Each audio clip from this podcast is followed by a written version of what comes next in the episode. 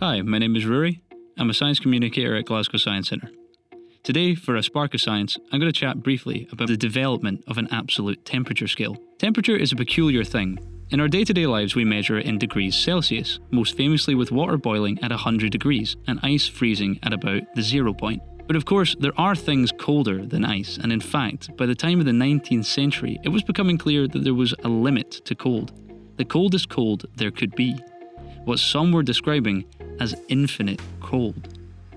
Thermodynamics, or the scientific study of heat energy, was an area of interest common to many academics.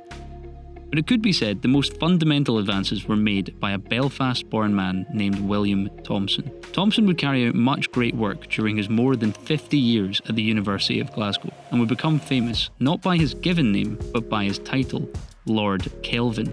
As you may have guessed, the Kelvin in his title refers to the River Kelvin, which flows through Glasgow's West End and past the university. The Kelvin scale, quite simply, is set out so that zero Kelvin describes the coldest temperature possible, what we might call absolute zero.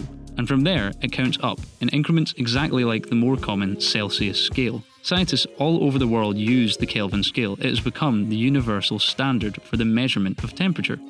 The fact that a scientist describing the temperature of a distant star will do so with the name of a Glaswegian river is a fact I find incredible. Thanks for listening to A Spark of Science from Glasgow Science Centre. As an educational charity, we want to continue keeping everyone inspired with science. If you've got any science stories you want to share with us, Scottish or otherwise, you can get in touch with the hashtag A Spark of Science. You'll find us on Twitter at GSC1.